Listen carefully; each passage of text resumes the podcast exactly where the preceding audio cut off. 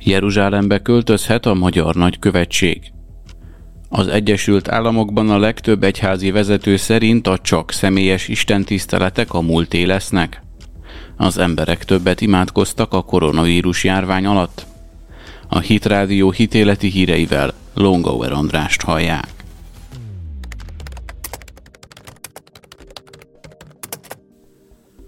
Magyarország a jövő hónapban Jeruzsálembe költöztetheti izraeli nagykövetségét, erre számolt be a Times of Israel információi alapján a Neukon.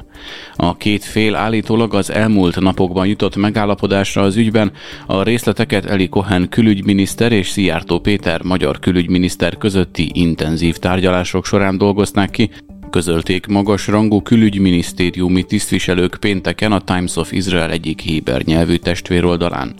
A lépéssel Magyarország lehetne az első Európai Uniós tagállam, amely nagykövetséget nyit Jeruzsálemben, amit a blokk ellenez az Izrael és palesztinok közötti béke megállapodás hiányában magas rangú izraeli külügyminisztériumi források, akik megerősítették a tervezett nagykövetség áthelyezését, a lépést azzal hozták összefüggésbe, hogy Orbán segíteni akar Netanyahunak, diplomáciai sikert biztosítva a miniszterelnöknek, a kormányának az izraeli igazságügyi rendszer átalakítására vonatkozó vitatott tervei miatti politikai instabilitás közepette.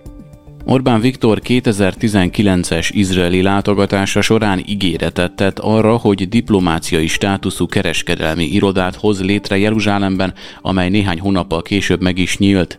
Ez egy nagyon izgalmas pillanat számunkra, mert sok évtized óta ez az első európai diplomáciai képviselet, amely Jeruzsálemben nyílik meg, és három magyar diplomata kerül ebbe az irodába kereskedelmi céllal, mondta akkor Netanyahu a megnyitó ünnepségen, amelyen Szijjártóval együtt vett részt és egy telek vár rátok közvetlenül az amerikai nagykövetség mellett, tette hozzá akkor Netanyahu, utalva Donald Trump amerikai elnök azon döntésére, hogy 2018-ban elismeri Jeruzsálemet Izrael fővárosának és oda költözteti az amerikai képviseletet.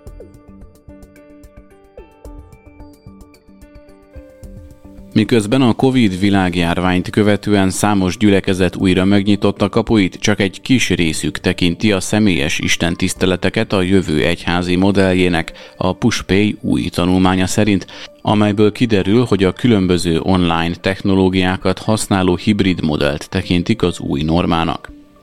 A PushPay a hitéleti és non-profit szektorok vezető fizetési szolgáltatója.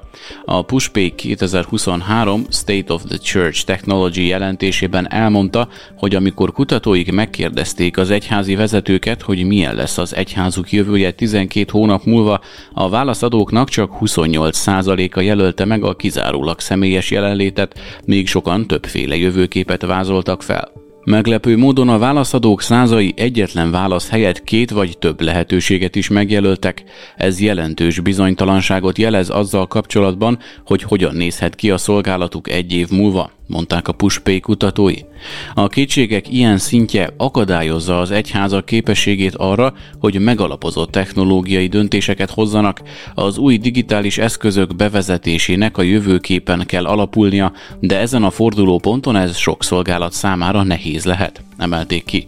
Míg a válaszadók 28%-a csak személyes istentiszteleteket lát a következő 12 hónapban, ami közel azonos arány, 25% úgy véli, hogy az egyház metaverzumban fog majd találkozni, amit a Facebook úgy írja, mint a virtuális terek összessége, ahol olyan emberekkel együtt alkothatsz és fedezhetsz fel dolgokat, akik nem ugyanabban a fizikai térben vannak, mint te.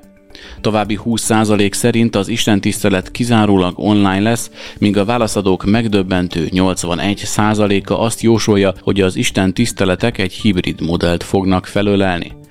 A felmérésben több mint 2200 egyházi vezető vett részt. A legtöbb vallásos ember többet imádkozott a koronavírus járvány idején, ez nem csak az evangéliumi keresztényekre, hanem a muszlimokra és a buddhistákra is igaz. Ez derült ki a Bertelsmann alapítvány csütörtökön közzétett Religion Monitor című német kutatásából.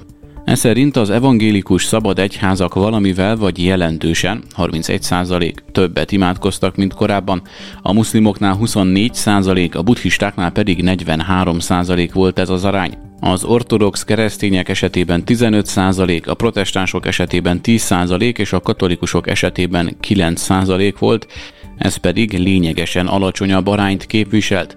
A tanulmány azt is megállapította, hogy a német válaszadók mintegy harmada, 34%-a többet gondolkodott az élet értelméről a világjárvány idején, mint előtte. A megkérdezettek háromnegyede azt mondta, hogy a világjárvány idején többet tett mások megsegítéséért, a vallásos emberek pedig aránytalanul nagy arányban képviseltették magukat ebben a csoportban. Ennek ellenére a polgárok a családot, 90%-uk jelölte meg ezt, a tudományt, 85%-uk jelölte meg ezt, a szomszédokat, 74%-uk jelölte meg ezt, tekintették segítségnek, és majdnem minden második ember számára a politika, 48% esetében volt ez megjelölve, volt meghatározó. A vallás az utolsó helyen állt 29%-kal.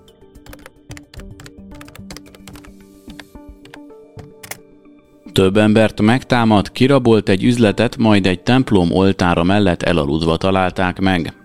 Egy tolvaj egy svédországi templomban keresett egy kis pihenést egy mozgalmas hétvége után, így amikor a templomigazgató hétfő reggel belépett az épületbe, horkolást hallott az oltár felől. Egy részeg, 40 éves férfi fenyegetően viselkedett egy boltban, egy másik boltot kirabolt egy másik városban, és egy harmadik üzletben, egy harmadik városban egy másik vásárlótól követelte, hogy fizesse ki az áruját Svédországban. Közben három település utcáin is sikerült fenyegetően viselkednie, többek között állítólag egy városban megállított egy autót az utcán és beerőszakolta magát az autóba, majd három üveg almabort vitt magával, mielőtt a sofőrnek végül sikerült kiszednie őt az autóból. A rendőrség azonban nem tudta megtalálni. Másnap azonban az Exio templom templom felügyelője hallotta, hogy valaki horkol a templomban, majd nem sokkal ezt követően egy alvó férfit fedezett fel az oltárnál.